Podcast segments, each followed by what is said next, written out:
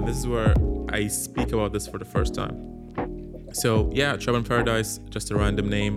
Um, it's a movie about the pandemic, but it's not the pandemic that we're battling. So when you see the movie, you'd see that there are different battles happening to every single person. It's either a heartbreak, it's either like, you know, a stab in the back.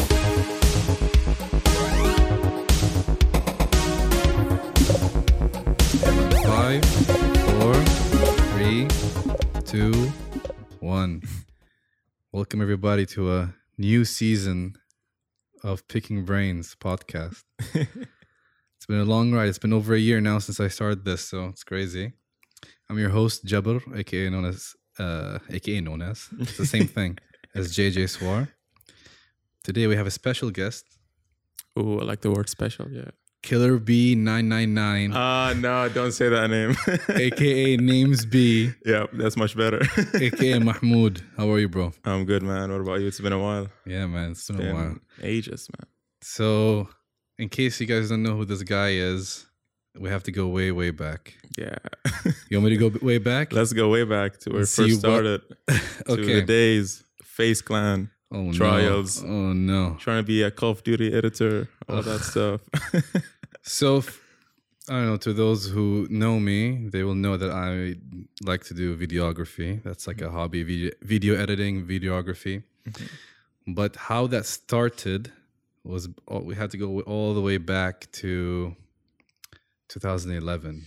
Yeah, I think this episode is going to be... Like, it's not just going to be about the guest. It's going to be about you and me this yeah, time, the yeah. host and the guest. Yes. So, yeah. It's like, I think that's a perfect, you know, um, situation where I can, mm-hmm. where both of us can equally contribute and talk about yeah. ourselves and each other. So, back in twenty eleven, I don't know how old I was. I was, no, I was fourteen, thirteen, fourteen. And my dad got us a laptop, each, each of our siblings. So, my older brother and my younger sister, my uh, younger brother wasn't born yet. Mm-hmm. And um, you know, back then we used to play Call of Duty all the time. Modern Warfare two. Shout out to all the the best days, man. The oh best days. Yeah. You know, I had to steal my brother's laptop to it. That's just really? saying, yeah. yeah. I had nothing. So this laptop was it was an Acer laptop. It was so bad. Okay, oh, but I didn't know it was bad because my first laptop. You know, mine was Toshiba. Oh. Man, that was so bad.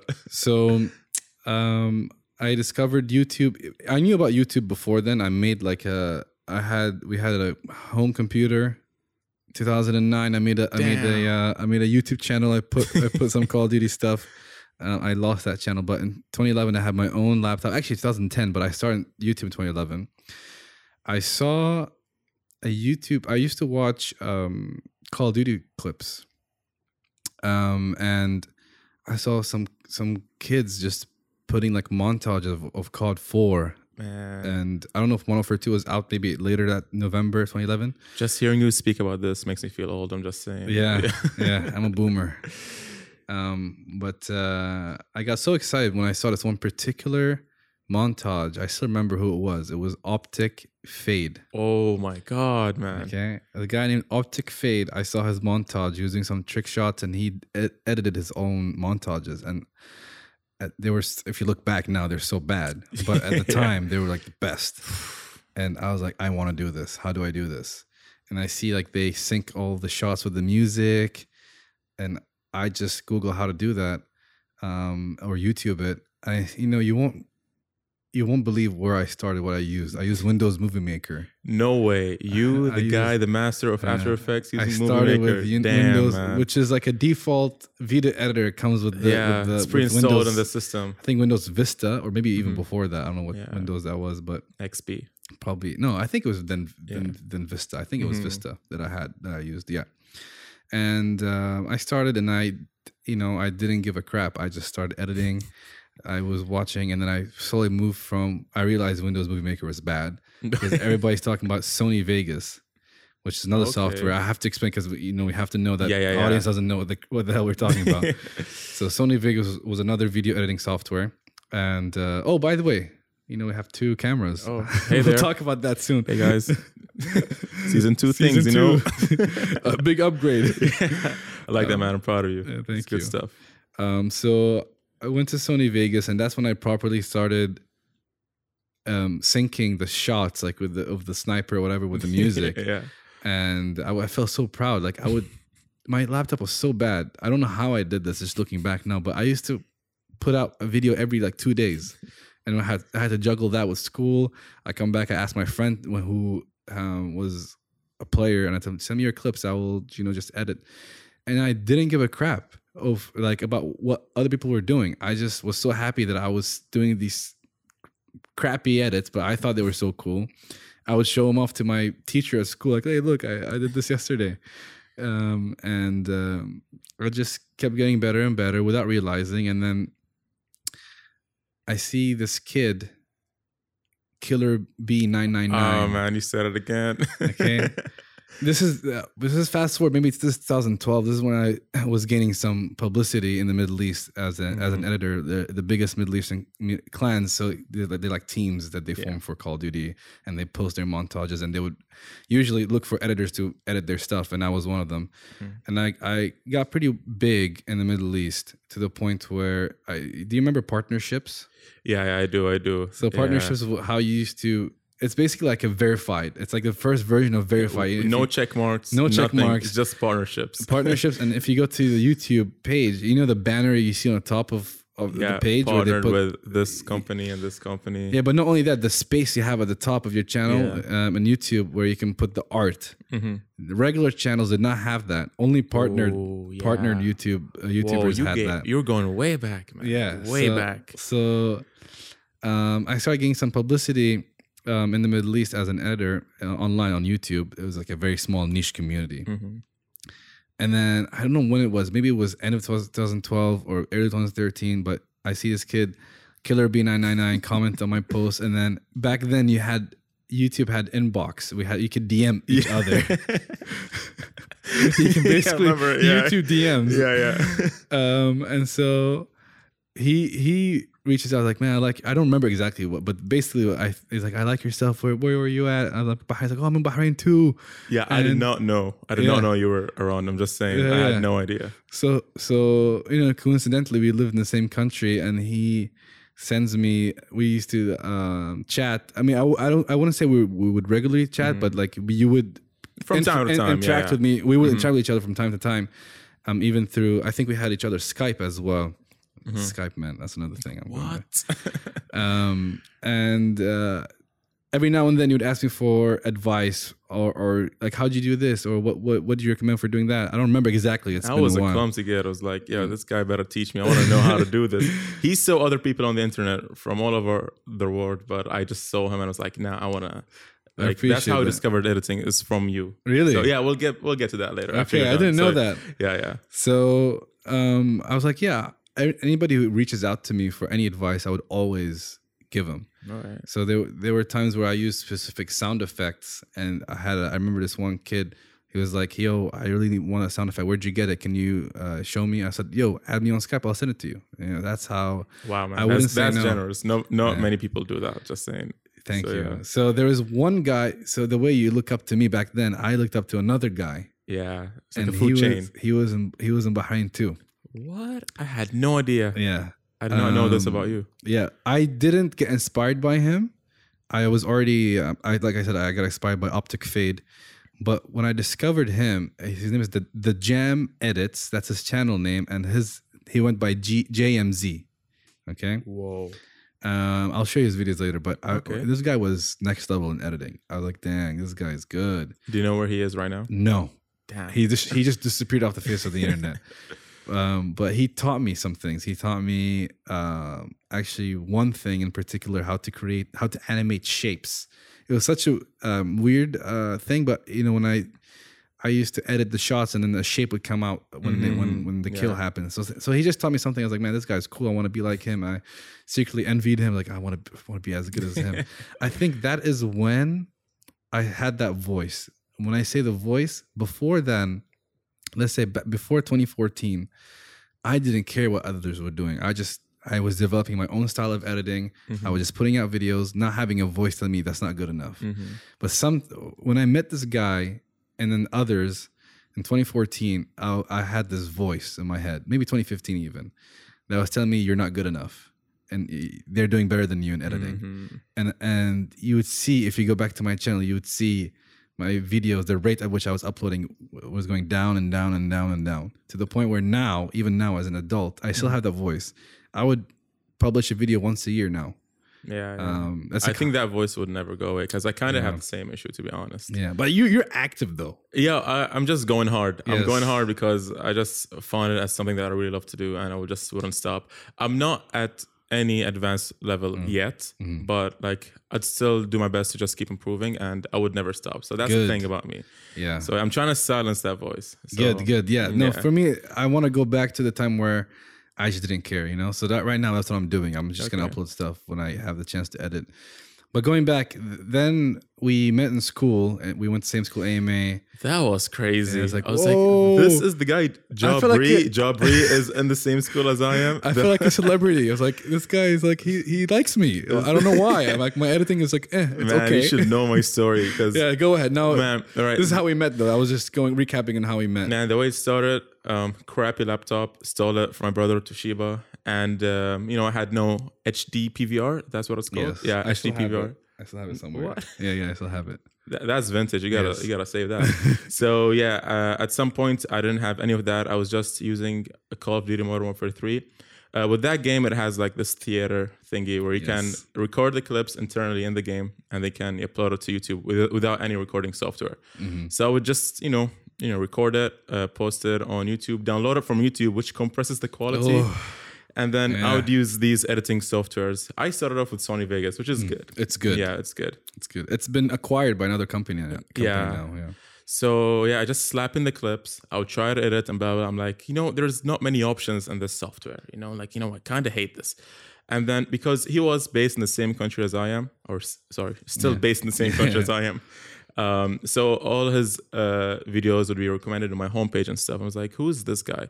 So, and I see your Call of Duty edits, and you know, I wouldn't notice other people editing and all that stuff from the U S A or what's so not. Mm. But I would see your edits and be like, God damn. And you know, I would compare it to Face Clan edits, Soar edits. There are, all these names are like uh, names of Call of Duty teams from yeah. all over the world who are really, really good right now. Yeah. So, you know, but I would always notice that there's something different about your style of editing.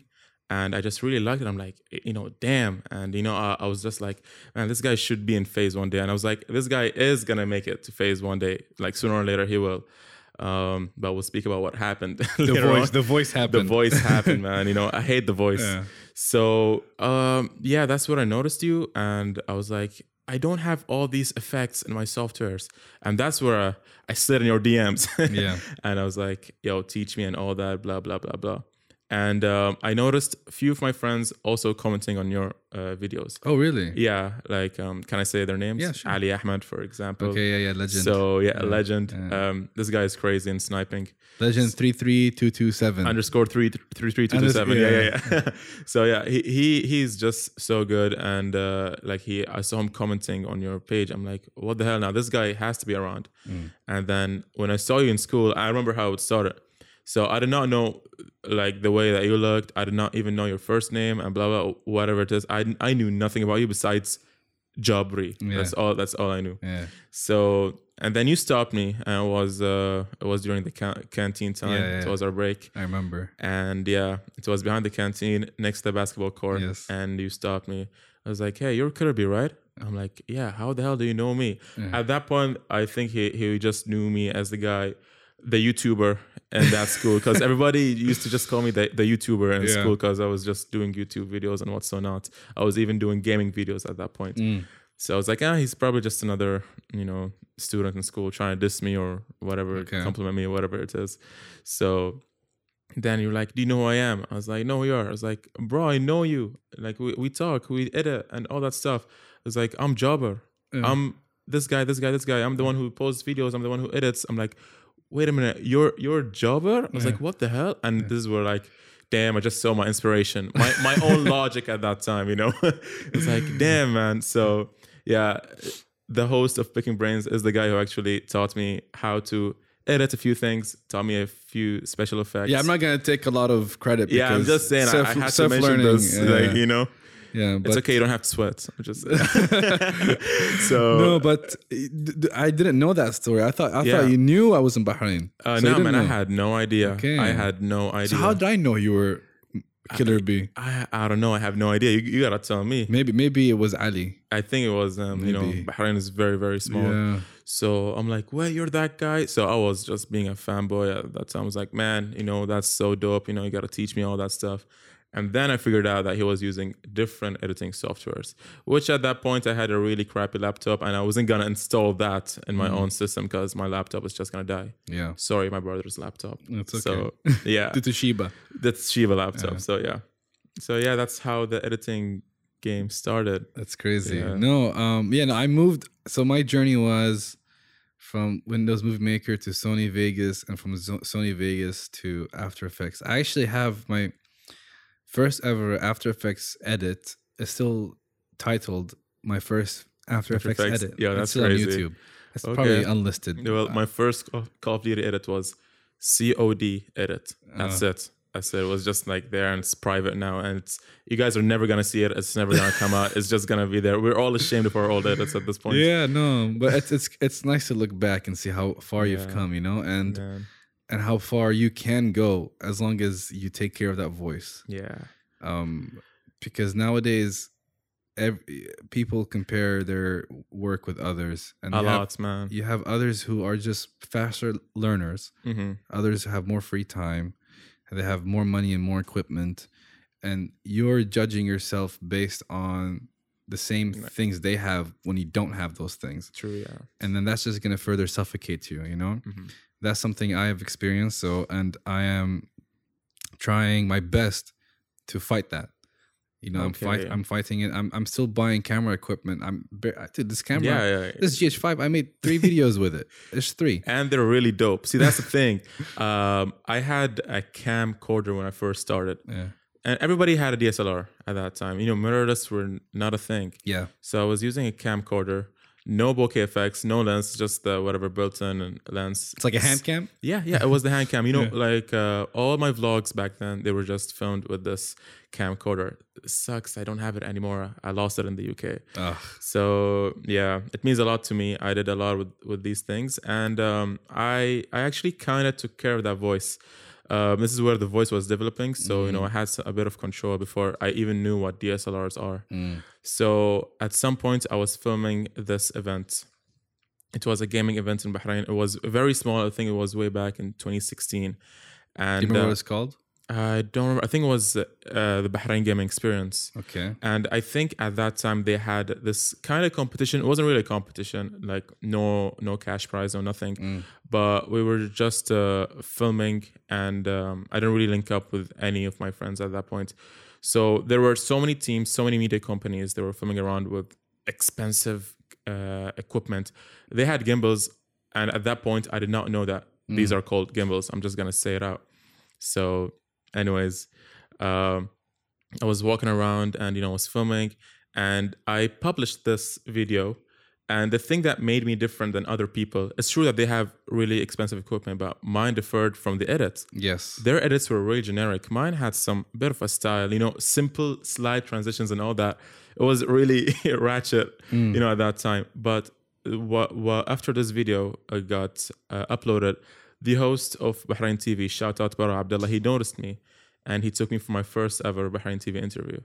And I'm like, wait a minute, what? Using a camcorder? Now, now I remember the name, thanks to the guys behind the camera. Mm. I called the camera Lucy. You know, Lucy was my best friend. Okay. So. And you lost Lucy. I lost Lucy. You know, I got she's, evacuated because of the pandemic, so I, I couldn't. She's somewhere thinking, where is my uh, yeah, father? Yeah. He left me alone. Sorry. I, I you know, I had to throw you away. No, I got evacuated. I got evacuated okay. from the U K because of the pandemic, mm. so I couldn't take her with me. I had to take my new camera mm, with me. So there was beefy camera. Oh my yeah, gosh. That one D X. So anyways, um. So yeah, uh, at that time, the voice just, you know, started going down and down and down. I couldn't hear it. I was like, I made it to an interview on Bahrain T V, which is our local, you know, uh, T V channel, mm. using a camcorder. That is crazy. Yeah. So he got me this interview and I spoke about a lot of things. We even did so many goofy things on, on the camera and it was just hilarious. And I'm like, okay, so... it's all about the edit. It's not about the camera. It's not about the equipment that you have. It's not about whether you're rich or poor. I got this or I got not. But the way that you edit and everything, and you just publish it out there. And that's how everything started. That's where I kind of took care of the voice. Good. Before time moved on, and then equipment actually really matters nowadays. Yeah, yeah no, yeah. I, I, I'm, I'm, I'm of the opinion that equipment does matter. A lot of people mm-hmm. say they don't. It doesn't, but it does to an extent. Yeah. I feel like if you're starting off, you don't have to start off with the best. Just do anything. Yeah. You know what I mean? There, as a videographer, I always. Um, make fun of photography. And I don't. I don't like doing that because yeah. I know it takes a lot of skill. It takes mm-hmm. so much, so many concepts to learn. You have to learn your camera inside out. You have to learn the art of composition, um, framing, and all that stuff, right? So I'm not gonna make fun, but photog- photography there's a, such a lower barrier to entry mm-hmm. than videography. True, true. Because with photography, it's very accessible. Mm-hmm. To make good photos. Once you learn the fundamentals of photography, you can go out anywhere in Bahrain. Even we, we like to complain that Bahrain is so empty, it doesn't have anything, mm-hmm. just cars and buildings, and that's it, and just sand, right? Mm-hmm. But I still see amazing photos taken by amazing local photographers. Yeah.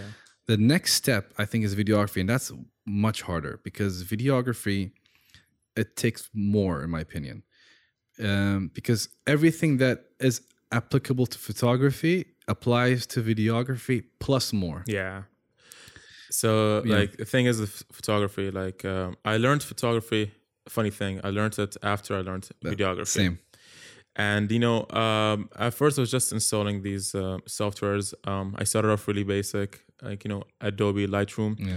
So Lightroom, like you just simply like slide in the colors. I still don't know much about it, to be honest. Yeah. I'm more into videography. Mm. But yeah, um, the thing is, it's art in general. Like you take a photo and you put it in and you just, you know, play with it all the time. But, you know, I kind of felt something is missing out. So I know a lot of people use Photoshop, they use Illustrator and what's yeah. not. Uh, but I just, you know, dodged it to the side. I was like, I think I'm just going to stick to videography. It has some music. And I really like the music element of videography, that you slap in the music, you get to play with the beat. As yeah. you started off with editing, you just sync it with the clips yeah. and what's not. But I do strongly agree with you that videography is like the next step. Yeah. But you never know. Um, some photographers take their photos to the next, yeah, no, uh, that's, w- that's, next level. That's the thing about photography. I'm not saying it's... easier. Mm-hmm. What I said, I'm very careful with my words. Yeah, yeah. What I said was there's a lower barrier to entry, mm-hmm. meaning it's easier to get into to access, it, yeah, yeah, yeah. but it's harder to stand out. Yeah, that's that's, that's the thing. thing. We this competition yes. thing, man. You that's know? the thing with photography, because there's such a easy entrance to it. Mm-hmm. To stand out from the crowd is where where the problem is. Where mm-hmm. because with videography, even though the barrier to entry is much higher, mm-hmm. once you get in, you can. You can develop your own style easier. True, yeah, yeah. When when I used to do my edits on Call of Duty back back then, I had a distinct style, mm-hmm. like, um, and I, I knew a lot of editors that had their own style. So that when somebody is is inspired by me, um, does an edit like me, like, oh, I see that he got mm-hmm. that from me. And when I do the same from others, uh, I I tell like I got inspired by. I used to look up this to this guy named Noah's edits. This guy was oh yeah, I think I know him. Was yeah, yeah. ahead of his time. Mm-hmm. Ahead of his time, this guy. And I used to try to copy his stuff, but but when I copy, I do my own thing, and that's mm-hmm. that's how I learned videography or video editing. I started with okay. video editing. Videography comes later. Yeah, yeah, yeah. But the way I started was a lot of people can watch.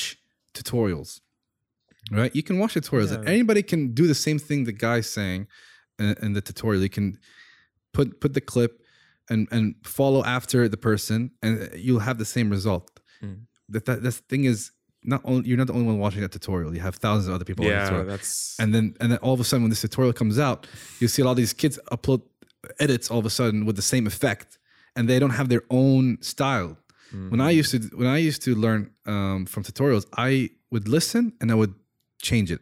I would I would make it my own style. Yeah, add a bit of spice to yes, it. Yes, exactly. Yeah. So it's it's it's a double-edged sword when it comes to videography and photography too. Like when, the lower barrier to entry with videography, you have you have much more room to tell a story. because yeah, you're telling it in the that's video. That's the thing that got me into videography. Yeah. That's the thing. You can tell a story, right? Mm-hmm. With photography, it's much, much, much harder to tell a story in one photo. That's what makes yeah. great photographers. And that's mm-hmm. what I'm talking about. When, when you when you want to stand out, it's not just following all the technicalities. Oh, yeah, I have my I S O on the right. Mm-hmm. Um, my f-stop is correct. Um, the, the composition is nice. But um, you can have someone who can take a very crappy technical photo, like and like it was bad exposure, whatever. Mm. But the story he's telling or she's telling in that photo can make them way better. Yeah, right. True. Because it takes creativity to to be able to stand out from a crowd that are are all doing the same thing. Mm-hmm.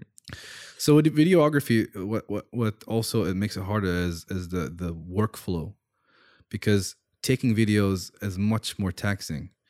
Um, you have you need more space. You need to move. You need to carry the camera. You need to direct. Then you need to, when you edit, it's not just, you're not editing one photo and then, because, you know, if you take a photo in a similar place, but you take one hundred photos in a similar setting, yeah. you can you can edit one photo and then copy the filter that you did on one yeah. photo and paste so it and, and, and adjust yeah, it a little bit. That's what I do, to be honest. Yeah, yeah, that's one of the things that I do with photography because mm. I wasn't really that involved with it, mm. as I said. But uh, also this one thing with photographers, the one that really stand out in Bahrain especially, is that they work really, really hard. And I really respect that. Uh, they work really hard uh, in the setup. Like yep. you'd see, okay, it's a it's there's a camera, there's a tripod. Sometimes there's no tripod, it's just the camera. But you'd see a lot of props behind the camera, a lot of preparations. Yeah. I don't know. It's scary. Makeup, you see, you see uh, the lights. Furniture. Yeah, it's, it's like I still don't know. Like I just had the shoot last week, and I was a video guy, and there was a photographer. Can you imagine? The photographer had way more equipment than I did. I just went handheld with my camera, uh, probably like two lenses. Mm. And that guy had lighting, they had props. I, I, I can't tell you what I exactly saw because I still don't know what those equipments are called. Yeah. So they had so many things yeah. and they were all just trying to tell a story. Yes. So yeah, that's, in my opinion, that's what makes a great photographer. Yeah. They work really hard on the setup, but to us videographers, we could get away with it uh, with the editing thingy. Sometimes we can, sometimes we cannot. We cannot. So yeah. you know, it all depends. And that's that goes back to what I was trying to uh, say is that pick, why did this person have so much equipment? Because you need that mm-hmm. to survive in photography. True. Yeah. You need it because photography is is everybody's everybody can buy a D S L R or buy a camera nowadays and go and, and click the button, right? But True. What's going to make you stand out? And that's why uh, it's a sad reality. But um, in Bahrain. When you have clients, they don't care about the photo itself. They do, but when when they want to get some, when they want uh, want to hire a photographer, if they you would show up see with their equipment, yes, yeah, they have yeah. to see their equipment. Why do you just have this camera? You yeah. know, why I don't have my you own have? Story to tell you yeah. about these things. Yeah, and, and that's that's something I want to discuss. Is that as I know before the podcast, you you said mm-hmm. you don't have much experience when it comes to Bahrain's market in, in terms of videography. Mm-hmm. And and photography, I can mainly speak for videography, but I know photographers in Bahrain. Mm-hmm. It's a bad market. It is, to be honest. Yeah. Like I worked in video production houses briefly. I worked in marketing agencies uh, as an intern, and they care about the equipment, and you don't have much room for creativity. You can do the most insane edit, right, in post, and it'll attract a lot of people. But the client is, is going to be like, "Hey, make it." Much Way crappier. Better. No, make it what, much crappier. crappier? They okay. won't say that word. Okay. They'll say, "I don't want this transition. I don't want that. Don't do that." And then, and then the edit becomes so basic. It's just a pan and cut. And, and your creative and space just fades dead. away. Yeah. And that's why I love this hobby, right? Mm-hmm. But I cannot survive on it as a career. It's mm-hmm. it's it's especially in Bahrain, because if you're in the U S and or in Western countries, you have some areas in which you can you can no matter how much the competition is. You can still thrive. And th- those are two things mainly, weddings and real estate. Mm-hmm. In America, people get married. Everybody everybody gets married. But like in America, people get, no, no one's going to stop mm-hmm. getting married. And no one's going to, and, and as long as people are getting married around you, you they can hire you as a, as a videographer. And the, it's so easy to get into. Let's say your friend's getting married. Tell, tell your friend, "Hey, look, usually videographers at least, this is at least, mm-hmm. charge one thousand four hundred dollars in America." That's what I, oh, I've yeah, researched the market. There's okay? a big gap between exactly. their market and ours, man. Yeah.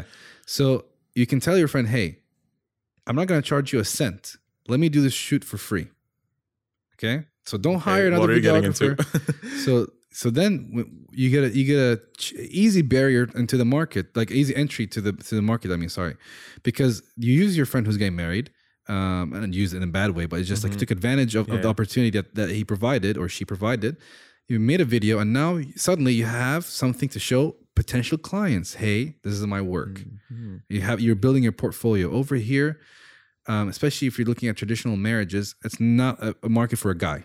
So half half the half the videographers mm. are gone. So you have, you're left with women. Why? Because you have some religious uh, weddings yeah, or yeah. ceremonies that, like that are we separated. We need a girl coming in, not a guy. Not a guy. So yeah. So so now we're gone. That's that's gone. Real estate is another uh, area where the West thrives in because they sell houses. It's a much bigger land. Um, and uh, they always want to make, make the houses look good. It's an important thing. And it's actually the rates are similar to weddings in terms of pay. Mm-hmm. one thousand four hundred dollars, one thousand five hundred dollars at least. I'm talking about at least. It can go up okay. to five thousand dollars, yeah. ten thousand dollars, depending on how big the house is, how, how how many photos they want, if they want to include drone shots. Mm-hmm. Um, you know, so yeah, these are two things, two huge markets for freelance videographers in the West. These are the two biggest for freelance videographers, and we don't have them here. Especially for Man. guys, yeah, and yeah. even if you do, bro, I saw I saw posts on my Instagram feed, um, female videographer for weddings or photographer. You know how much she's charging? one hundred fifty. Damn, that's man, B D. That's, that's sad. That's upsetting. That's man. sad. That's so if sad. You're charging that much, especially um, because they feel like they have to, because nobody wants to pay. They just think you're showing up, and they're mm-hmm. just paying for the pictures. They're just going. To, that's it, and that's, yeah. they don't think about the skills, the years it took you to to develop the skills. They don't think about the. Thousands, the editing time and the editing time, the, the thousands and filming it is just yeah. the whole process. Man. The money you spend on your equipment, true, man. The time you're you're you're spending on, on shooting, the time you're spending on editing, they don't count that. Like, oh man, it's just fifty you're, B D. You're just you know you're so expensive. Yeah. Just take it down, yeah. and yeah, that's that's honestly how it started with me as well. Mm. I started off by doing free advertisements just yeah. to build up my portfolio. I was yes. like, hey, I like this, hey, I like this. Then all of a sudden, my first client was like, you know what, I should pay you. And, you know, they started paying me off. And to be honest, I had ads for like fifteen B D, twenty mm. B D, thirty, and so on and so on and so on. And then, you know, I was after hearing out, like hearing about the market, hey, they go off to one fifty, two hundred, three hundred.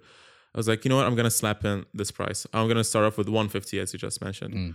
So I said, yeah, my prices are like one fifty B D for like a one minute video. Yeah. And all of them would be like, that's too expensive. That's too expensive. And I always have to cut it down to one hundred, one hundred, one hundred. Yeah. So that's how it first started. But yeah, if let's just say if we were in America right now, we would probably be millionaires yeah. with all the ads that we created. Yes. So it took me around, I don't know, I'm not going to say an exact number, but let's just say easily more than ten, fifteen, possibly twenty ads to make the money back that I spent on my equipment. Yeah.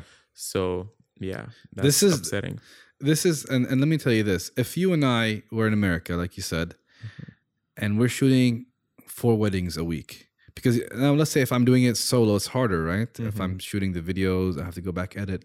Let's say we have four shoots a week. So let's say two thousand each, right? Mm-hmm. That'll be eight thousand dollars. We mm-hmm. split half, four K each. Yeah. And that's in one week. No. So I will shoot one wedding and you, you're going to edit this wedding. And next wedding you shoot and I edit. And we and, and usually they that's all the money made, man. Yes, and, and we just and, made it back. And they, and and weddings, you know, they're patient in the U S. They they wait for like a month or two for their photos and videos to come out. Because I know a guy who just got married, and it took him a, a month um, for for him to get his photos, and that's fine. That's that's normal. Yeah. If I had a month to do this stuff, man, I would be happy.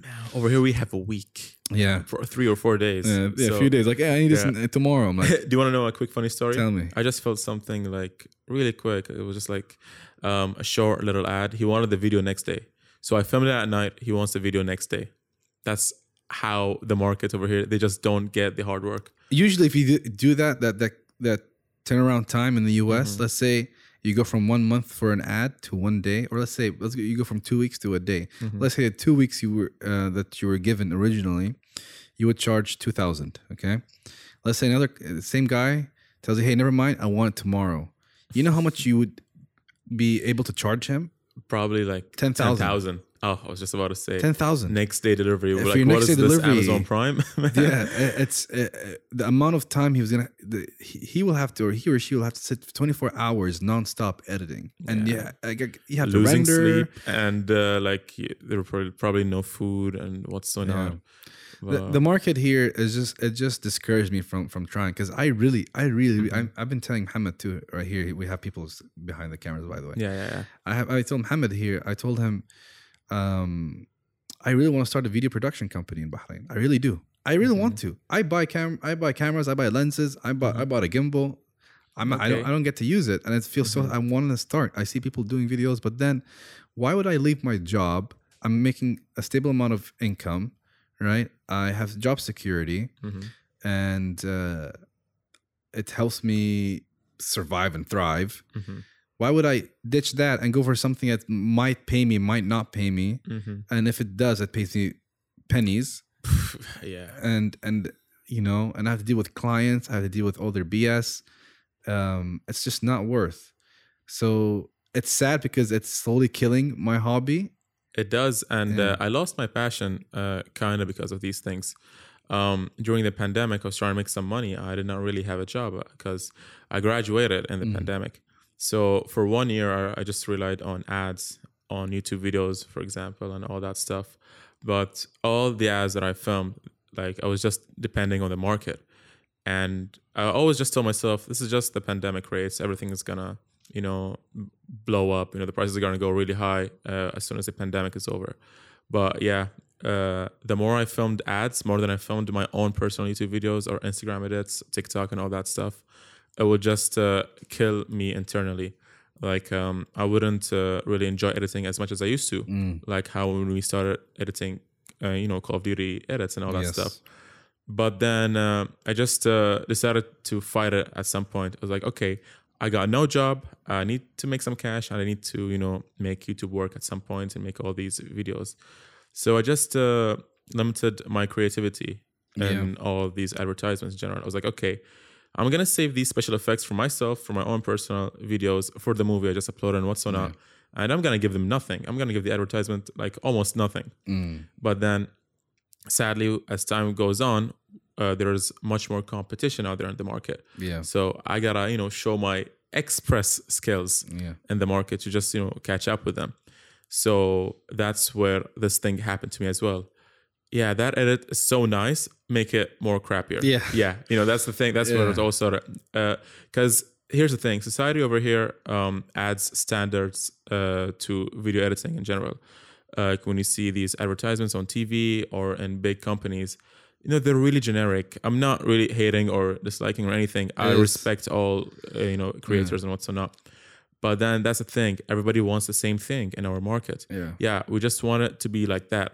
So every time you would approach a client or a client approaches you, uh, they'd show you uh, like this thing. Hey, I want my coffee shop video to look like this coffee shop video.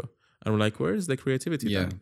So yeah, that's the sad thing about it. The creativity either goes really big or just shrinks and yeah, just fades away. No, I agree. I, I like I said, I worked part-time in a production house. I also interned you know, in agencies, and I've seen what they do. Mm-hmm. They have a lot of equipment. Okay. It's amazing. You know, if I had that, I'd be so happy. But then you see the videos they make. It's it's just so sad. It's it's just the generic, you know, the ad music, the copyright free, the jolly. Yeah. No copyright sounds. No copyright sounds. Yeah. It's the same songs being over used over and over again. Um, into cuts, until you have conference meetings and banks, and these executives yeah, yeah. Are, are are are talking. That's the kind of work I did also, and it's kind of it's it's just depressing. You have all this equipment, you have these nice computers, you have these nice lights, you have these talented people, and then the kind of videos you're making is just are just so sad. And every studio is the same. Um, and that's I'm the type of person that I want to have a say in in in the video. If I'm going to do ads, I don't want to do ads, man. I don't want to, sh- I, I want to do my own things. You see these YouTubers who go travel and shoot their videos and, and they yeah. have creative freedom and they have drones. Speaking of drones, man, mm-hmm. the official Bahrain Instagram account, they posted a drone shot of the World Trade Center, you know, the one with the fans, yeah, yeah, right? Yeah, yeah. And I'm like, wait, we, we don't have drones. And then I see they give credit to two German guys who travel the world shooting drone shots. I'm like, mm. you're giving permission for foreigners to come and, and shoot drone footage, but you're not investing in your youth who want who, yeah, who can produce the same shit. Always sh- wanted drones. Yeah, man. we can always do the same, it. But you're allowing these foreigners to do them, mm-hmm. who's, who are coming for one day or two, and you're giving them credit, and it's a, it's mm-hmm. a nice shot. But we can do the same. Just give us a chance. Yeah. Right? I, I, I get that there's a concern with drones yeah, yeah, with when it comes to spying and all that yeah, stuff. Yeah.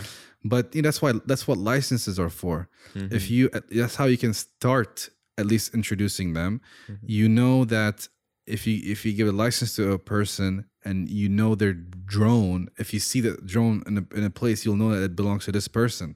Yeah. So you can track them. Yeah, hey, we're taking away your drone and your license. Start at least start.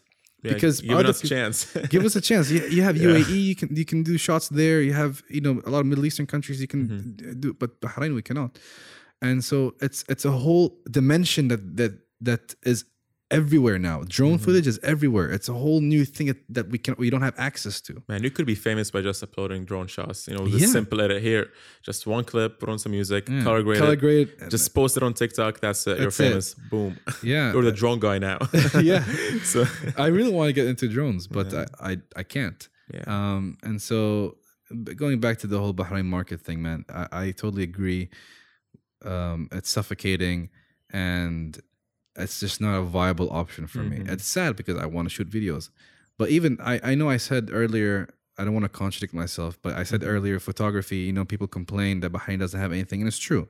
Mm-hmm. Um, but you can still produce amazing photos. Yeah. But when it comes to videography, it's much, much harder because Bahrain legit has nothing. You just have car videos, right? Mm-hmm.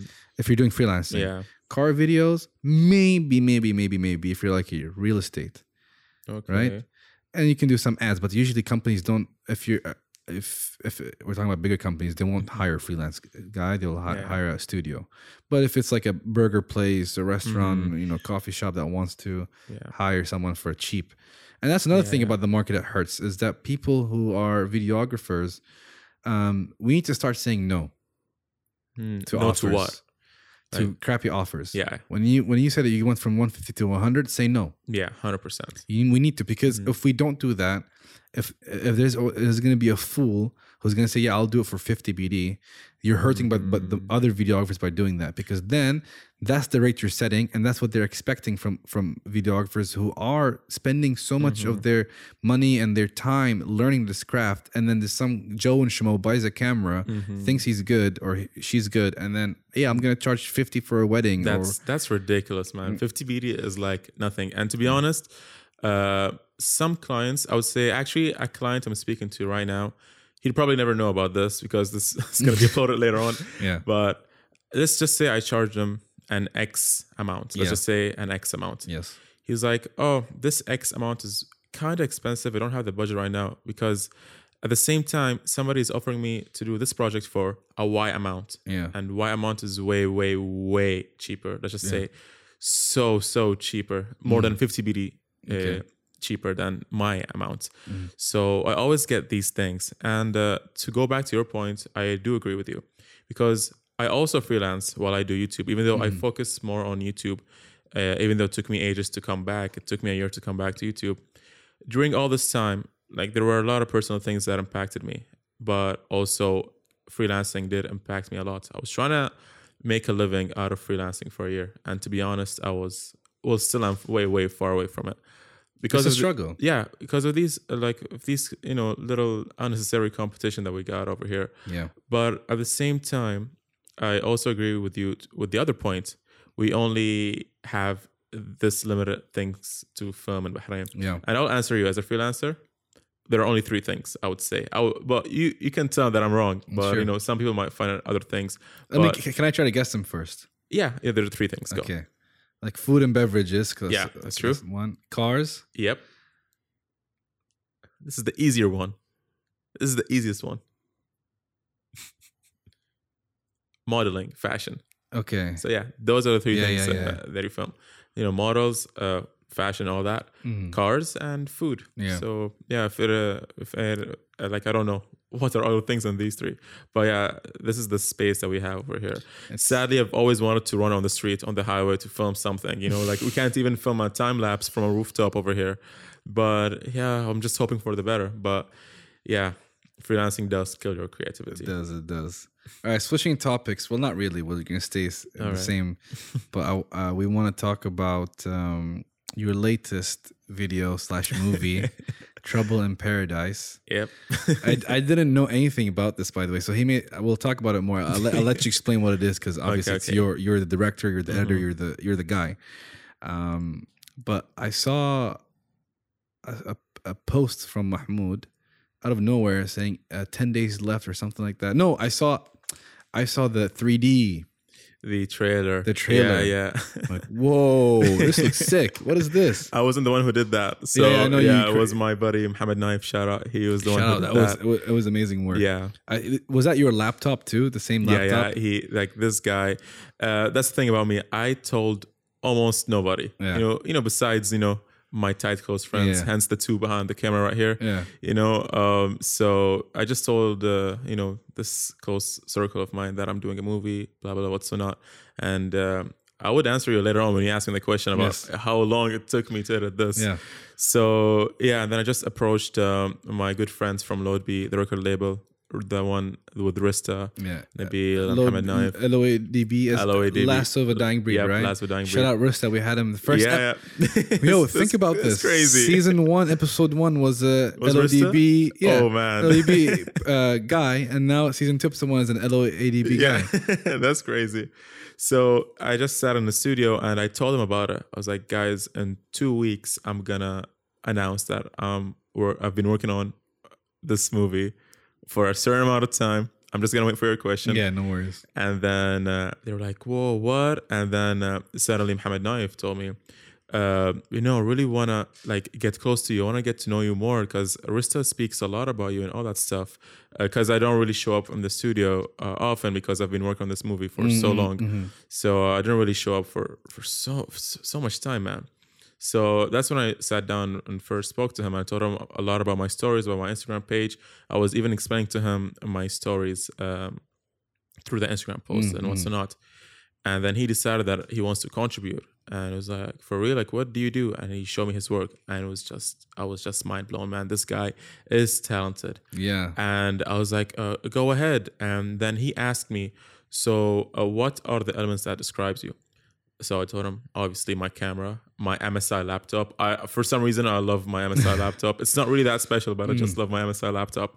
I don't. I cannot believe you're still using a laptop to edit. Uh, yeah, I can't. I, I cannot. I had. I had to upgrade from a laptop. See, the thing is with my laptop, uh, you can I take could, it anywhere. I could carry it anywhere. Yeah. So and I always go out with my friends. I'd be in gatherings and I would see this odd kid in the corner with his laptop editing. That would be me. Mm. So, anyways, the M S I laptop, camera, my car, yeah. which is the yellow one. I think that was the, that was the main attraction. Yeah, yeah. Uh, just visually looking yeah, at yeah. it. You know? It just looked so nice. Yeah. And then, um, yeah, what else? Jordans. Because yeah. uh, I really, really love my Jordans. Mm. And I, I'm not that much of a collector, but I, I just save them. I take care of them. Nice. So I just taught him all these elements. And then a few days later, he surprised me with this. I was like, look. I'm like, damn. It was damn, good. Damn. Yeah, this this really attracted like a lot of attention. And I'm like, whoa. When he first sent it to me, it's just like, I, I just saw it a million times in one hour, let's just say. So that was ro- really, really good. So the point is uh, behind that trailer is that I want to tell people that I'm about to tell you my life story that I've been recording for the past two and a half years. Yeah. So since I, COVID started, right? Since COVID started.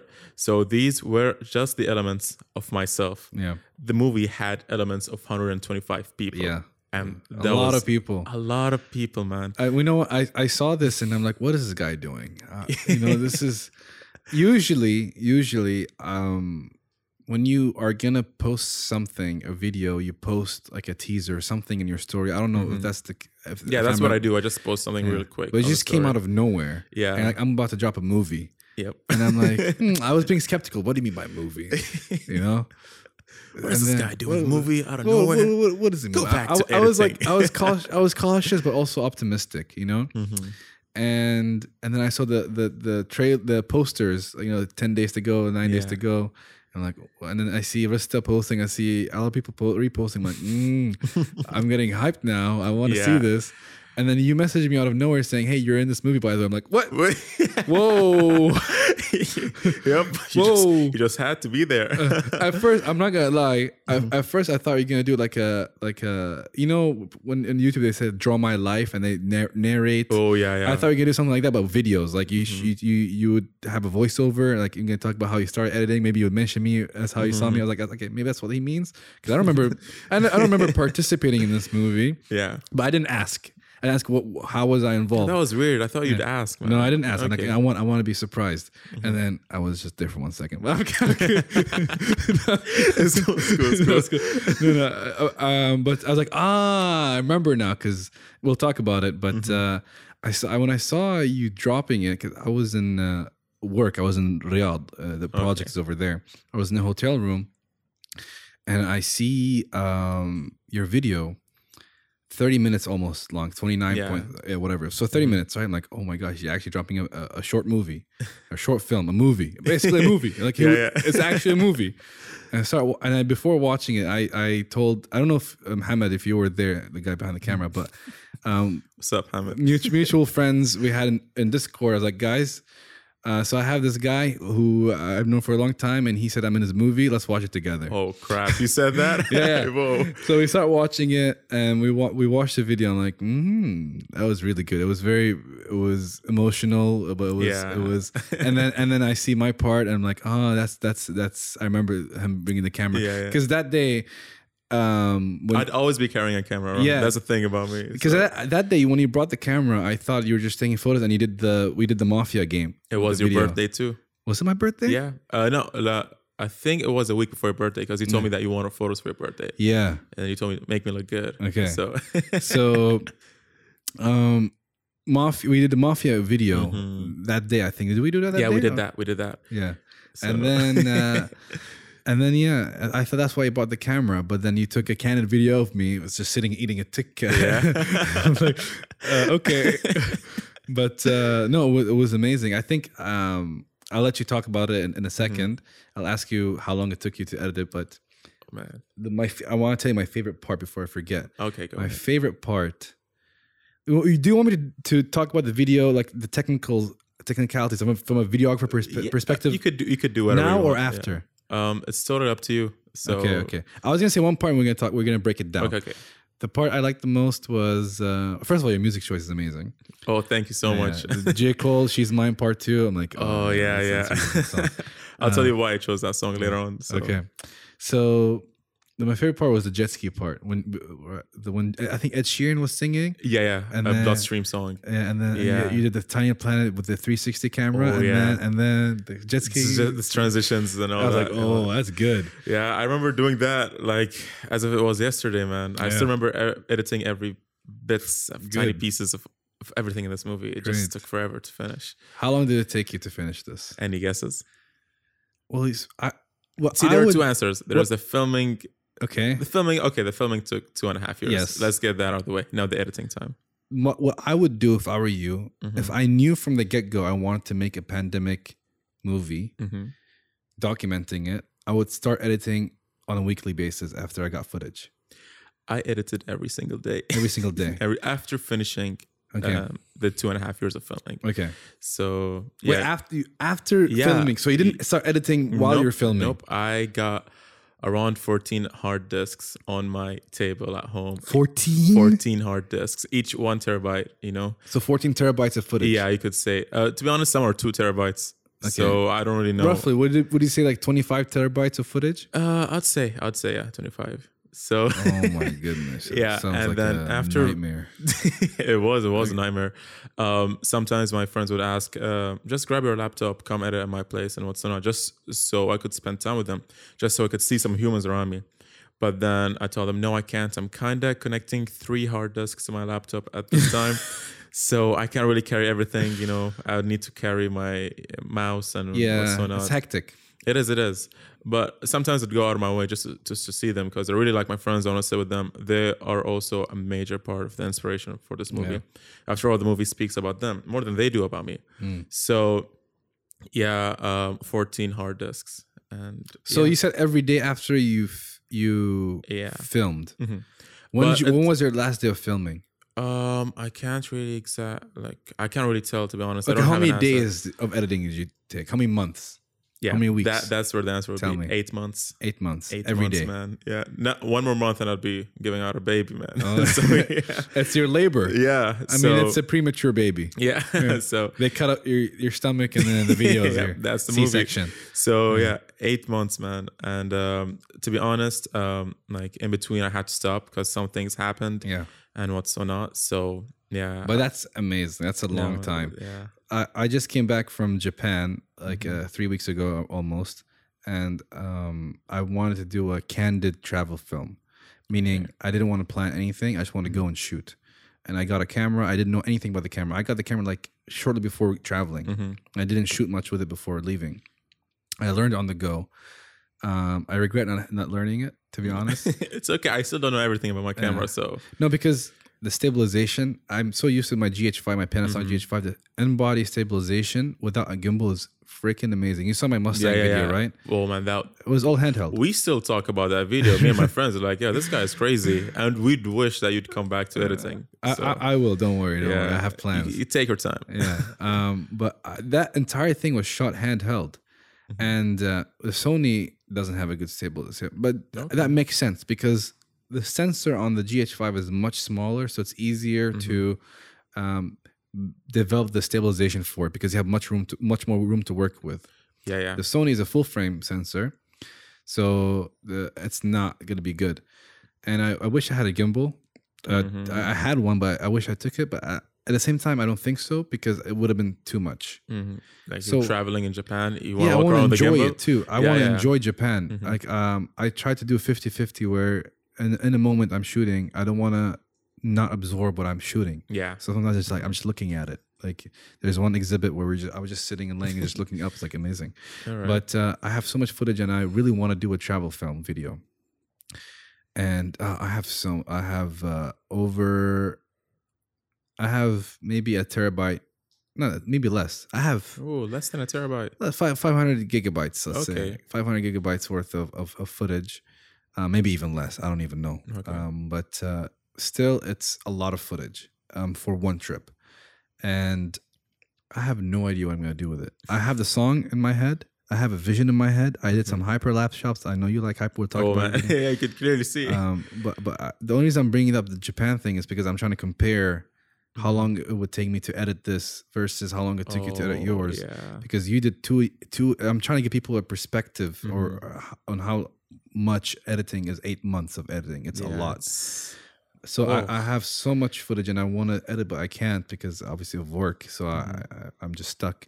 Um, but I, I will. And I have, I, and because this footage is not stable, you'll have to stabilize it. Every single shot. Oh my But not God. every single, the, what I do is I go through the catalog and see which shots I want to stabilize. Mm-hmm. But the stabilization is, is taxing to the computer. Mm-hmm. Um, so a thirty second clip to stabilize will take five minutes, let's say. Yeah, yeah. Four minutes, it five is, minutes.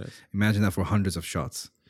And then once I'm done with the footage that's stabilized, I have to then start editing four K footage on After Effects. After Effects doesn't it doesn't mm-hmm. like four K footage. And I have to then understand where I want to place each clip. See, because for you, Um, the one thing you're, I want to say, actually, I don't know. It's okay. Go ahead, go ahead. Go ahead. I don't know how you did it, but I would assume if I were in your position, if I'm shooting a film mm-hmm. of, of over the duration of two years, the sequence would be easy. I would just go from beginning to end. True. I'll start from the footage from the beginning to end. Mm-hmm. With Japan, I don't want to do that. I don't want to start. I don't want. I don't. I don't want to force myself because I'm not shooting a film. I'm not shooting it like mm-hmm. a documentary in a sense of, true, true. of what I did. I'm just trying to make it look aesthetic. Mm-hmm. That's the goal. I'm not trying yeah. to tell a, a big story. Yeah. yeah. So th- the the last video I took could be the first shot I use in in, in the shot in, in, mm-hmm. in uh, the video, but I don't know. So I have to like, I I've I would say so far mm-hmm. I've stabilized twenty-five percent of the footage. Oh, we got a long way to go. I have so much. Yeah. So just take your time. Just yeah, be yeah. creative, and uh, I'll be like yeah, you. I yeah. want. I want. The only people who know I'm working on a video are the ones who are listening right or now. watching. I'm not gonna uh, say, "Hey, I, I did say I, I have so much footage I'm gonna edit, but I, I'm not I'm not gonna mention the particular video I'm working on. Like, mm-hmm. I'm not gonna say what it's gonna be about. I'm not gonna say what song I chose. I'm not gonna make a trailer for it. I'm just gonna okay. one day I'm just gonna hate tomorrow. Drop it. Dropping. Yeah. Right, I'm gonna I'm gonna be like you now. Oh. Yeah. I mean, I'll, ask, I'll ask your something? friend to do a three D trailer for me. All right. No, oh, okay. Or no worries. If you're watching this, look us up. So no. So tell tell me more about Trouble in Paradise. Tell me why. What motivated you to do this? Um, oh man, where tell, do just, I start? Just you, yeah, tell me. All right, so for those who don't know, Trouble in Paradise is a movie that is based on characters that live in the same time and space as you do. So whenever you, like somebody films a movie, there'll be actors, but this time or in this movie, it's actual genuine characters. Like, you know, my friends are over here behind the camera; they're actually real characters. Besides you, you're yeah. also a character in the movie. Yeah. So what makes this movie different than other movies? There are like so many attributes that makes it different. And uh, other than the actors being real people, it also has minimum narration. So you wouldn't see a dialogue here and there. I think there were just like bits, tiny pieces of dialogue like in between. But it's like candid. People yeah, just saying yeah. things. Yeah, yeah. Yeah, that's the thing. But in this movie, it's the lyrics of the song that, you know, speak the story. But not every lyric of the song tells a story. Sometimes it just happens to be there and the clip has to be there. And here is the funny part. Choosing the songs was the toughest thing out of this movie. It was way tough than stabilizing the clips, uh, way tough than script writing the movie, trying to make a story together, um, way tough than the transitions, the special effects, everything, everything. There's songs, the song songs choices hard, were just so bad. And it was such a mental battle because... like, this is something totally new to me. I'm I'm using, I don't know, I, I even forgot how many songs I used, probably six or five. And then I was just, you know, there's nobody better than Kendrick. Kendrick at that time released the new album. I was just so inspired. Even though Logic's my favorite, favorite artist, but I love him so much I wouldn't use his songs. So I would keep him for myself. Yeah. But Kendrick was just, wow, man. So I would go to work every single day. I have a, I have a day job.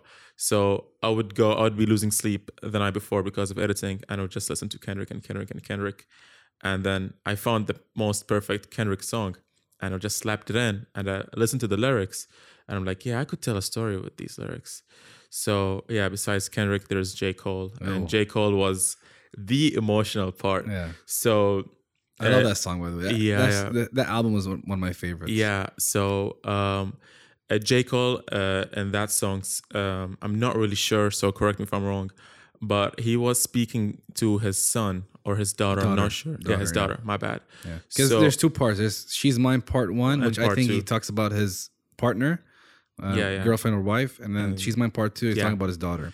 So when when I listened to that song, it was, like, I've, I've always done this song, but when I looked it up online, like, you know, She's Mine Part two explained, yeah.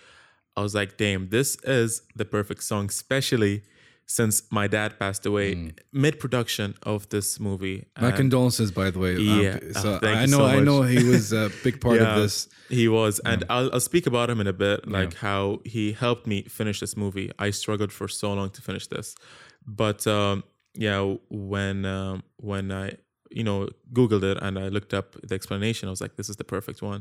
And that was the last part I edited uh, in the movie, and then I rearranged it, and then it just tells a story. So that's Trouble in Paradise. Now when you look it up and you see the post and the posters, and this is where I speak about this for the first time. So yeah, Trouble in Paradise, just a random name. Um, it's a movie about the pandemic, but it's not the pandemic that we're battling. So when you see the movie, you'd see that there are different battles happening to every single person. It's either a heartbreak, it's either like, you know, a stab in the back from a friend, it's either I just lost my job, it's either, you know, one one of the strongest battles, or if the strongest battle is my friend Asa, uh, he's battling cancer, yeah. and how he just, you know, just stayed positive in China, you know, just, you know, to get through it. And, you know, we had fun with it. He had to dye his hair multiple times. Yeah, know, I just saw. Just to have fun and stuff. Pink, so, right? Was it pink? Uh, it was pur- purple, purple, purple, yeah. Blonde. He even yeah. turned into Slim Shady at some point. So, yeah. I look here because Isa's sitting right here. Yeah. Shout so, out to him. Shout out, yeah. Isa. Yeah. So, yeah. So those were the battles. And um, uh, during the filming of this uh, thing, Um, I was unemployed. I was a graduate. So I told myself that, you know what? I'm going to do everything I want to do in a year. I didn't care about the money. Okay, I did freelance, which we spoke about this earlier. But, you know, I just wanted some extra cash and what's so not. But to be honest, I did not plan on buying a car. I did not plan on getting married. I didn't plan on doing literally anything. And like every money I receive is just, it's just probably spent in a week or so. So I wanted to give back to as much people as I can, because uh, there is no Namesby without his friends, just to lay it out there. I know sometimes they disagree, is that, no, you film us and what's not. But to me, there is literally no me if mm-hmm. it wasn't for my friends. That's why they always come with me whenever I go. So I wanted to give back. I tried this thing, and it's really stupid, but you're gonna, you're about to hear it. In a pandemic where many people are broke, businesses are shutting down, I wasn't, you know, I didn't give a crap about any of this. So I started freelancing and I got as much money as I can. I wouldn't spend it. Sometimes I wouldn't even eat dinner. I would try to eat cereals for dinner. And then, you know, one of my good friends, M J. Yeah. Yeah. So he he was always, you know, you know, around with his in you know, a green C R X at that time, yes. his car. And it broke down. So this is this is you can see this in And the movie, by the way, where I was talking about my friend battling cancer and him as well with his financial um, crisis. So we had to save up one thousand dollars to give it to him to fix his car. So all the money that I collected in a pandemic that I should probably use to help me survive, because mm. who knows, probably I would never get a job. Mm. I just threw it out there. And the reason why I threw it out there is because I told myself I will do anything that I want to do in this one year just to make myself happy. And honestly, just making all these people happy makes me happy, giving back to the people that made me, to the ones that made us a family. So this is simply Trouble in Paradise. It's not a battle about the pandemic. It's a battle about mental health. And that's the last battle I wanted to speak about, which mm. is my dad. Mm. So um, as I mentioned, my dad passed away in mid-production. Um, there are many reasons which I can't really disclose this here. No problem. But one of the main reasons that I noticed about him, like months before he, he goes, is him battling a mental health. Like he was hiding so much inside him that he wouldn't want to speak about. He wouldn't come tell us. I I, I don't know who he would tell. Um, at some point, I knew his best friends knew more than his family members do. So I knew he was going through a mental battle this whole time. It explains uh, some of his actions, and um, but he was just giving us unlimited love, and um, you know, I wish I'd ever repay him. So uh, yeah, and then looking back and comparing him to every character in the movie, everyone had their own battle, whether it's mental or not. So the one main thing that I wanted to focus on in the movie was mental health, that it's important. Um, at some point, I'm going to be very transparent right now. At some point, I did not really believe in mental health. Like I did, but not as much as I saw it took a young man. He he was young, by the way. He was mm. he was really young compared to his uh, siblings and everyone else. Um, but mental health was a big aspect to taking his life away. So that was the tribute. And uh, looking back in the characters, a lot of people battled uh, mental health. Yeah. So yeah, that's that's just something I wanted to lay out out there. No, no, I I understand that, and I want to say, um, there's this word called uh, it's, the word is Sonder. Mm-hmm. Now people know Sonder in Bahrain because there's a coffee shop named Sonder. The name Sonder, yeah. But I don't think many people know what the word Sonder means. Go ahead, tell them. Um, Sonder is basically knowing that everybody in life, everybody you meet has mm. their own battles. Like everybody has their own lives. Their, everybody mm. has their wants and needs and desires and battles and traumas and stories. Yeah. And because we see them as a as if you, I know this is a meme happening nowadays where they mm-hmm. talk about I'm the main character and you're just N P Cs, yeah, yeah, yeah. right? But but it's relevant here because we pass by thinking we're the main characters and everybody else is, is an N P C. They're like, mm-hmm. yeah, you know, it's just helping me uh, in my life. Mm-hmm.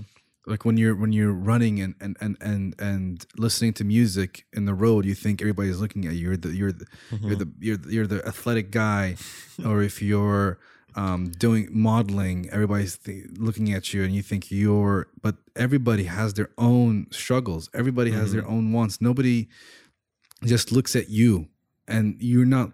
You, this is a humbling thing to know that you're just another person. But that's what makes you special, right? Mm-hmm. Because you have your own own story. Yeah, everybody has their own story, true. And so I think showcasing that is, is I is, I think you're you're you're. Uh, I would rename it from A Trouble to Paradise to Sonder. Oh, okay, uh, okay. That would be I nice. If I were you, okay. But I don't think maybe you didn't know about the word. Um, um, but this is a. I think mm-hmm. if I were to describe your mm-hmm. movie in one word, it would be Sonder. Uh, that's where the inspiration came from. Yeah. The name, it's Logic. Yeah. So you know. Okay. Yeah. All right, tell me. So you know uh, The Incredible True Story. Yes. Uh, A K A tits. Yep. I mean yeah. it. In a, I don't mean yeah, it in a bad short way. Short form. Short form. And short form is T I T S. Yeah. The Incredible uh, True Story. Yeah, yeah. So yeah. Uh, at some point in the album, he speaks about paradise, and he made he made this album. Uh, it's more of like an, a novel and an album. Yes. So like these characters, they go out in space, and you know this is where he started rapping, and there are some skits.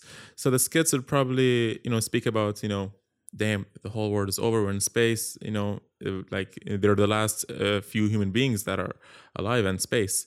So and then uh, they had this purpose, they want to find paradise, and that's where where Trouble in Paradise came. Because to me. There's this is also this thing about the movie. So to me, whatever I filmed is paradise to me. Uh, it's more about count your blessings kind of thing. Mm. You know, you got a house, you got a car, you got some cash, you got this, this and that. Maybe if you don't have half of these things, you'd still count your blessings.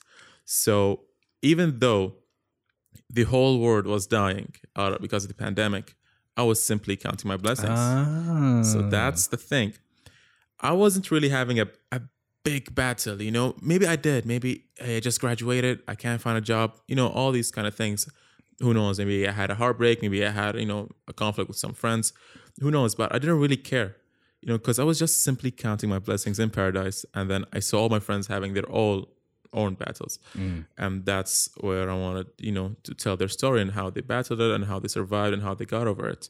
So that to me is paradise. Count your blessings. No, I get so. it. I, and I'm a, I'm a, I would I wouldn't say I'm a huge fan of Logic. If you okay. asked me, if you asked me in twenty fourteen, I would tell the you old he's, Logic. He's my favorite artist ever. Nah, um, I, I can tell you why he was, yeah. uh, or why he still is to me the greatest, mm. to be honest, uh, or why he's the biggest inspiration.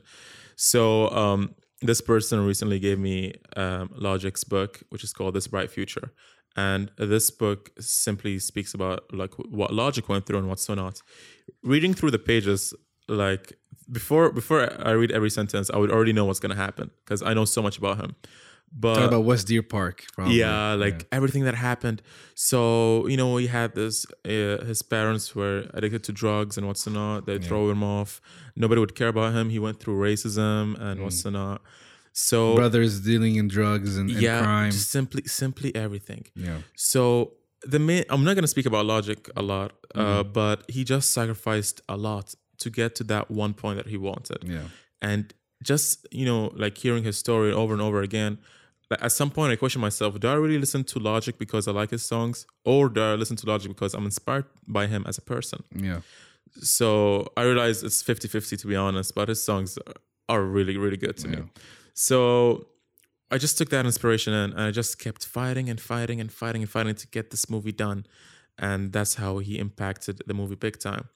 So yeah, even though there were there was so much, so much struggle in between to finish the movie, I was slacking off, I was uninspired and what's not. I just I just reached my editing limit. I was like, that's it. I can't do no more. That's why you don't see a lot of transitions or special effects, V F X, all that. I just gave out as much as I can. In in in this one, in this movie, but there were some like um you. I feel like what you did um, sorry for interrupting, no, but it's cool, it's cool. What I, what I what I like about what you did is you had two phases. I, mm-hmm. I, I'm oversimplifying. Obviously, it's okay, more okay. detailed, mm-hmm. but you had two phases in the movie. One is the calm. Yeah. And then one's the storm. Yeah. And the calm again, and then and another the storm. storm. And yeah. then the calm, and then another storm. We'll dissect it more, but I noticed yeah. that. Um, mm. But yeah, man, it's just that um, I was just simply inspired by everything that he did. And yeah. Okay. Mm-hmm. No, I, I like Logic. I, I I first heard about Logic when I was doing Call of Duty editing mm-hmm. way, way before. I'm sounding like a hipster, way before he became big. Um, I, I used to like his songs. It was they were perfect for Call of Duty editing, and I love. I still they were love, uncopyrighted too. Yeah, yeah, yeah. Oh, they man. weren't. I love, love, love, love his first album. Mm-hmm. Um, I like his mixtapes before. Um, is it the Under Pressure? Under Pressure. Yeah, man. Under Pressure is just a work of art. Even to this day, it's amazing. It's amazing. Um, the production in it. Uh, shout out to Six, the producer. Yeah, and, I don't know. He also produced a song, and he had another pers- person produce another song. Uh, what's it called? Um. Bounce. Bounce, yeah. Yes, I don't know who produced that song, but I know all the songs. I love all. And I used to remember the bus taking me to school to A M A. Mm-hmm. I would just sit and listen to Logic every time I go and come back. No other person I would listen yeah. to at, uh, that that school year. And I think it was twenty fourteen. It was my my uh, mm-hmm. my uh, senior year. So the year I'm going to graduate. I was just listening to Logic. I mm-hmm. I, I loved that album. Um, and then The Incredible True Story came out, and I liked half of it. I mm-hmm. liked the other half. I liked with the direction. I knew he was like mm-hmm. the skits I liked. They're talking to the spaceship that has its own A I. Yeah, and yeah. Just going.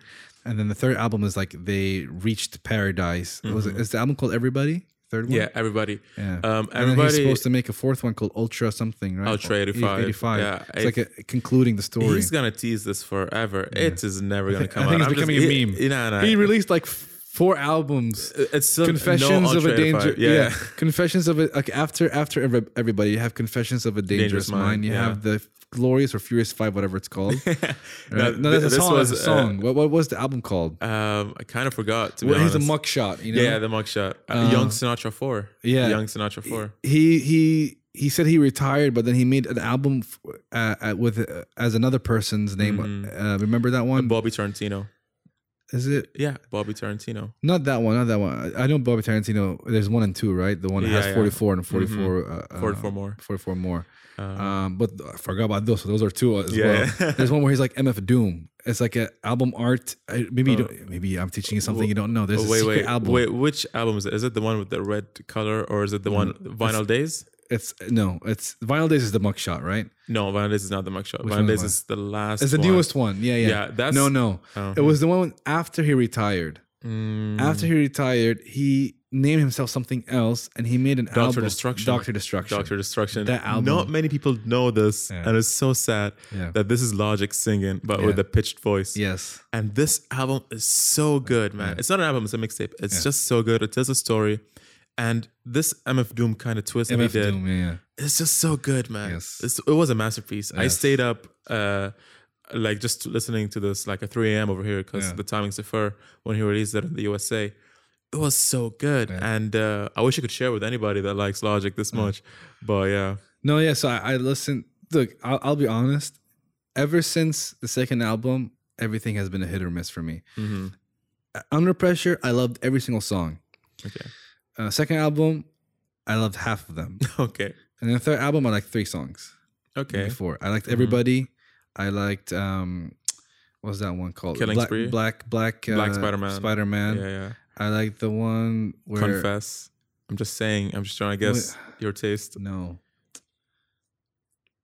Uh, the one that where t- where Neil deGrasse Tyson is is is, is featured in it. The oh, scientist. I kind of forgot. Uh, that one, I forgot the fourth one, but I, I didn't like much. And then, mm.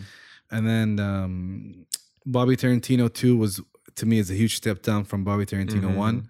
Um, some some songs were yeah, were some good. songs are good. Yeah, they'd go like hard. forty-four More is really yeah, good. Whoa, yeah. Um, but uh, Bobby Tarantino one had Flexicution. That one was like yeah. I, I had mixed feelings. Like it sounds good. Yeah, yeah. But then what what are you saying? No, but what people want to ruin. I, I know he's I know he's doing this mixtape just to like have fun. I understand yeah, yeah. that. Um, and then the mugshot one, I just like the Glorious Five. That's mm-hmm. why I remember that song. What about Street Dreams two?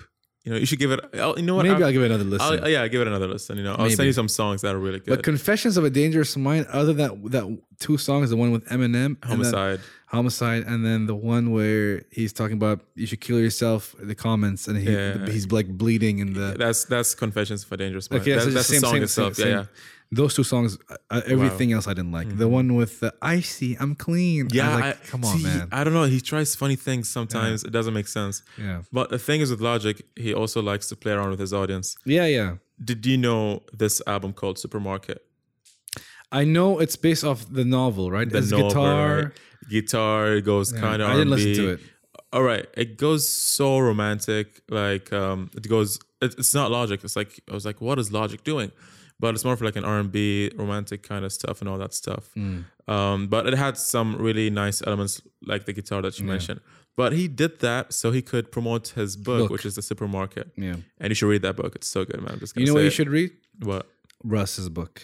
What? It's what? all in your head. I have it. I'm going to give it to oh. you to borrow it, okay? Uh, I don't mind. Uh, right, I'm still not it. done with Logic's book, okay, though. When you're done, read this. All right. It's a up. shorter book, I'm okay, pretty sure. Okay, okay. Let me make sure we're not going over time. Okay. We'll have like ten more minutes. All right, no worries. But um, I want to real quick talk about the technicalities of your video. Okay. I'll give you one. I want to I want to challenge you to do one video. Okay. Challenge me? Uh, I want, I want to okay. give you a challenge. All right, I don't right. want to challenge you as in competition. Okay. I don't want to do that. We have our own I'm styles. Just going to take a straight out. I'm just going to say. no, no, no. The challenge yeah. I want I, I I want you to adopt is make a video without black bars. Okay. Okay. Okay. Your next video, I want to see you without black bars. Right. I want to see what that looks like. I feel like sometimes it looks better. Sometimes it looks better. Because I slap in my black bars at the end of yes. each project, and to be honest, sometimes it looks way better. You know, the funny thing is sometimes rendering it in sixty frames per second looks better than the thirty frames. Yeah, I'm just gonna I'm just gonna say That's that. That's blasphemy. Don't Yo, listen to this guy. Sometimes, like, sometimes it works. Sometimes yeah. it doesn't. I'm just gonna say that. When I. I will never, ever, ever, ever render over thirty. Nah, twenty-five nah. is what my... Yeah, my. Uh, nobody should do that. Don't listen yeah. to me. I'm just saying sometimes yeah. it just looks good. Maybe it's not perfect, but yeah. I don't know. I just like experimenting a lot. Like okay. Logic does with the album. Sure. So... Okay, so I, I, this is the challenge, right? No black bars. And it's not mm-hmm. because... I think black bars sometimes take away mm-hmm. from the video. I think that... Some people, even me, rely on them too much. The mm-hmm. first time I, I stopped using black bars is the Mustang video. Yo. And uh, I think, huh? I, I think I every time I, I ask myself, do I regret that decision? I don't. When I go back and put them on, like it looks good. But we, but the thing about black bars that helps it, with you is it helps you... Um, the cinematic feel. It's it like cinematic, sit, but not yeah. everything needs to be cinematic. You know yeah, what I mean? Yeah, that's the thing. Um, that's one challenge. Like, I want to see a video about black bars. Another one is learn your camera. You okay. said before that you didn't don't know. and I Yeah, that's a mistake. Noise, I don't care about noise. I watch your video. I know I notice a noise. Mm-hmm. Like, I, obviously, as a video guy, I will notice these things. Mm-hmm. But uh, I don't care about noise. Okay. Why it's going to help you is... If you're gonna do freelance, okay, um, people, are, clients are gonna be like, "Why is this noisy? Why is it?" Don't listen to them, mm-hmm. right? You learn your camera. I think it's quite important. Yeah. yeah. Um, and to break down your video real quick, I, um, I noticed, uh, I love your video. I noticed that you utilize hyperlapse. Mm-hmm. I think you do. You do really good hyperlapse. I think I don't mm-hmm. think I can do hyperlapses like you. Yeah, man, don't uh, say that. yeah, no, no. I, I, I'm, I, never, I didn't. I don't try hyperlapses. Mm-hmm. Um, actually, I'm doing it for the Japan video. Okay. Um, but I might take a few notes from you. So we'll me see. Me teaching my own mentor how yeah, to hyperlapse. What, what did life give me? Yeah, I, I, I, I wanna, had no idea. I think hyperlapses are really crucial to travel fit videos. Sometimes, yeah. I mean, it's either you add a hyperlapse or a time lapse, but yeah. either could work. Time lapse, you know, time lapse. Yeah, time lapse. Easy. Yeah. But hyperlapse, I, I know how to do it. It's just sometimes I notice also you use, there's one thing I think it's maybe it's your style, mm-hmm. um, but you use a lot of color shifting in a sense mm-hmm. that when you do a distortion, there's yeah. the R G B. The split. R G B, yeah, yeah. I think you should let that go. See, sometimes it works okay. in the movie. So remember what I said? Everything is just supposed to be a story. Yeah. So sometimes the R G B could be could be an effect in a hyperlapse. The, yes. hyper, the hyperlapse one was a simple effect. Yeah. But when I used that in other clips, if I did, yeah. it would simply like probably describe a blurred vision or a blurred memory that I try to ah. describe. So yeah, that's okay. the thing about. The, well, I, well the, the way I see it is sometimes it can cover your brilliance. Mm-hmm. When you did that hyperlapse, I think the R G B ruined it. Kinda. Not ruined it. I think it's just a different style. Okay. But I think if you didn't have it, it'll just show the work you put in the hyperlapse, and it's not mm-hmm. being covered by the R G B split. Yeah. Because I used to do R G B splits, even mm-hmm. in Call of Duty. I used to do them mm-hmm. all the time, and I realized um, for me, the R G B, it's adding another element that shouldn't be there. There's sometimes in editing when you need to know. For me, I don't. Mm-hmm. It's, yeah, yeah. For me, it's, I totally agree with that. For me, sometimes before I had this problem, I didn't know where to stop when it comes to mm. putting things. You know yeah. what I mean? Like sometimes Dude. simplicity. Um, is way better. It's better. It's more yeah. complex too, if you think about mm-hmm. it. Simplicity sometimes can be more complex because to make something flow so smoothly and simple mm-hmm. is a lot of effort. Speed you, ramping and all that. Do stuff. You remember the time where people would uh, over abuse the zoom in and zoom out yeah. effect, and then afterwards that no transitions would make a better video than using the zoom in and zoom yeah. out. So I think simplicity is the new way to go with editing yeah. right now.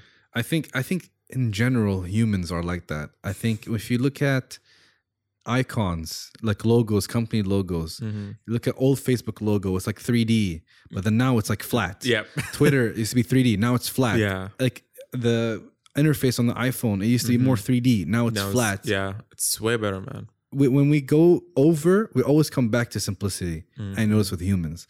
And I yeah. think that translates to a lot of things. I think, you know, you can have a... a nice car that's pimped out, like in Tokyo Drift. It can yeah. have, um, well, you know, like glossy design. but but then when you look at sometimes when you have a nice clean car with one coat of paint, mm-hmm. a simple a simple accent on the brake, it's yeah. like a red or blue.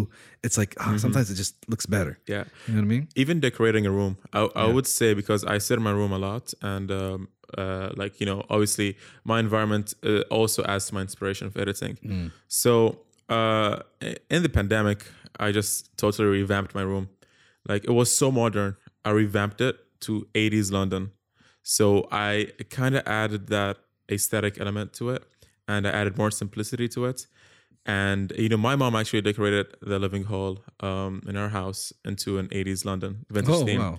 So, yeah, we... we We just Peaky Blind. Oh, okay, Peaky Blind yeah, had eighties. That's like so. That's like nineteenth it's, century. It's washed out colors. Like it's either white or beige yeah. or dark gray. And I even have like uh, this chair, mm. and you know you could uh, control the level of the chair going up or down using this tool. Yeah. Like we just like move it around. Like you know the car windows back then. Yeah. So you know all these things. Yeah. so all these things. You know it's way simple, and it looks way better than the modern designs. Yeah. So yeah, that also adds to arts in general. Yeah. Um, but I'll, I'll say the the things I also really really liked. I liked that you didn't care about the noisy footage, and I was very happy that you used it yeah. because it tells a story. That's that, that's number one. All right. the way it looks, you're not shooting a movie. Mm-hmm. I mean, it is a movie, but I'm not saying you're not shooting a Hollywood movie where everything has to be technically mm-hmm. perfect. Right, you're shooting something candid. You're trying to tell a story. Mm-hmm. That should always come on top. I yeah. like that. You didn't, I like, like I said, the storm and then the calm and the storm. Mm-hmm. I like that you didn't have to transition everything. Just go to cuts. It's fine. Yeah. As long as it, it, it follows a story, a sequence, mm-hmm. you're, you're, you know, you're zoned in. Yeah. you know, so I think, I think you did a good job when it comes to your music choice yeah, as well. Thank you so much. Oh, yeah. That, oh, yeah the music choice. The music choice. Yeah. I know it's hard for me. I listen to, sometimes people think I'm crazy because I listen to a song and I, I like this thirty second part of it I want to really mm-hmm. do a video on. Mm-hmm. I rewind it for two hours sometimes. Oh man. And just imagining, imagining. And then I like, okay, I got the first shot down that I want to yeah. do. I write it down. Then I go back, go back. What would I like? And then a week later, I listen to the same song. I'm like, you know what? The old shot, I don't want it. Oh man. Rewind, damn, rewind. Damn. I go, I feel like a crazy person. If somebody saw me doing this, they would think I'm crazy. All right. Now that you told me this, yeah. now I know that I'm not crazy. Yeah, yeah. Or maybe we're it's both normal. crazy. No, it's normal. Because every they're, so- they're crazy. Oh yeah. Everybody Who knows? Yeah. We're artists. We're supposed yeah. to be crazy. Yeah. So every song that I listened Uh, oh, sorry. Every song that I used in the movie, I probably listened to it like continuously every single day for all, at least two weeks. Yeah. Like Kendrick Lamar. Oh my God. You have man. to. I listen to it every single day I go to work or when I come back. It's just that, okay, I'm just picturing the movie in my head before mm. I reach to that part that I have to use this song. And yeah, thank you for telling me that I'm not no, crazy no, yeah, you, alone. This is, or we're both crazy. No, we're both crazy. yeah. um, so yeah, no, I, I, I love that. that the, I love the song choice. I love the flow of everything. I love...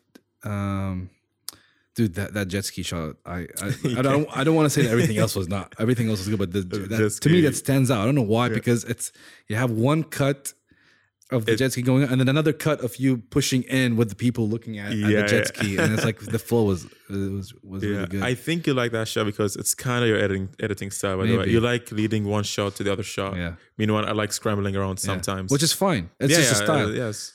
All right. All right. So. Anyway. This guy's telling me we need to stop. All right. As man. if he's going to do the editing. All right. All right. Um, anything else you want to talk about real quick before we... Uh, nah, honestly, I just want to thank all my friends, all my close ones, all my buddies, seventeen forty-eight, Helen Come Down, everybody that was involved in this movie for making this happen. And um, yeah, I want to give out... This is going to sound ridiculous. I want to shout out my dad. I hope he's enjoying his time in heaven. It's not ridiculous, man. Yeah. No, but he is the one that pushed me uh, to finish this movie. Mm. So just to add this, I really wanted to say this, but on the day that he passed away, seventeenth of September, was the day I was going to announce it to him. And he, he wasn't really like, um, I don't know, he didn't really know much about my life. That's why at the end of the movie, it said that statement that I wrote. But on seventeenth of September, the day he passed away, I was ready to tell him about my movie. And I was planning on organizing this cinema thing where I would invite him over with my mom and we would watch it. It was the day he passed away. Mm. But afterwards, like I spoke to my siblings and I spoke to all my friends and most of them just said it, like, just go hard, finish it. And I spent every single day editing nonstop, even forgetting, sometimes forgetting like to eat or hire myself. Mm. But I just remembered him as a purpose, as a reason to finish this and do this for him. And I'm glad it worked out. And I want to thank everybody that watched the movie and enjoyed it. And every single person that became a part of it. In case you haven't watched it, please watch it. Shout out your Instagram. I think it's at namesbee, yep. N A M E Z B E E. Hey, thank you so much. Um, YouTube, I think it's the same handle. Or is it just B, I think it's called now, It's right? B. But you can yeah. find it in my Instagram bio. Yeah, so, so find it, watch it. Um, anything else you want to shout out that you're working on? Well, or? I'd like to thank Jabbar for inspiring me to edit and making me the person I am today. but, I, I would love to take credit, but it's all you, man. Yeah, man. Thank it's you so much. You. But um, yeah, that's uh, pretty much it. We're, we're if gonna... I give shout outs, I won't stop. So oh, okay, so shout no, out Noor. We have to you stop. Know, I haven't said Noor, so okay, yeah, Noor. Yes, yeah, I love Rich you, Spirit. yeah, Rich Spirit. Kendrick has a song, Rich Spirit. Rich Spirit. I, like yep. I, lo- I love that song. He is an inspiration. He's yeah. o- Rich Spirit is also an inspiration yeah. to the song. Okay. I did not use it though, because okay. I thought it's more of a Noor thing. Okay. So okay. yeah, did you name yourself because of that song? Okay, I love that song. Okay, so yeah. Thank you guys for tuning in and uh, welcome to episode two. I know we have to, uh, we want to talk about the two cameras, but we didn't. Hey, but man, I hope you two guys two cameras. Like, oh my god, man! Damn. I hope you guys this, like this change. Yeah. Two angles, man. Come on, yeah. come on. Now we're gonna see all my uh, blemishes and. Oh man, no, I'm not ready to see myself. But... all right, thank you guys for tuning in, and then we'll see you soon. Hopefully, whenever I bye make bye. a next next episode. Bye bye.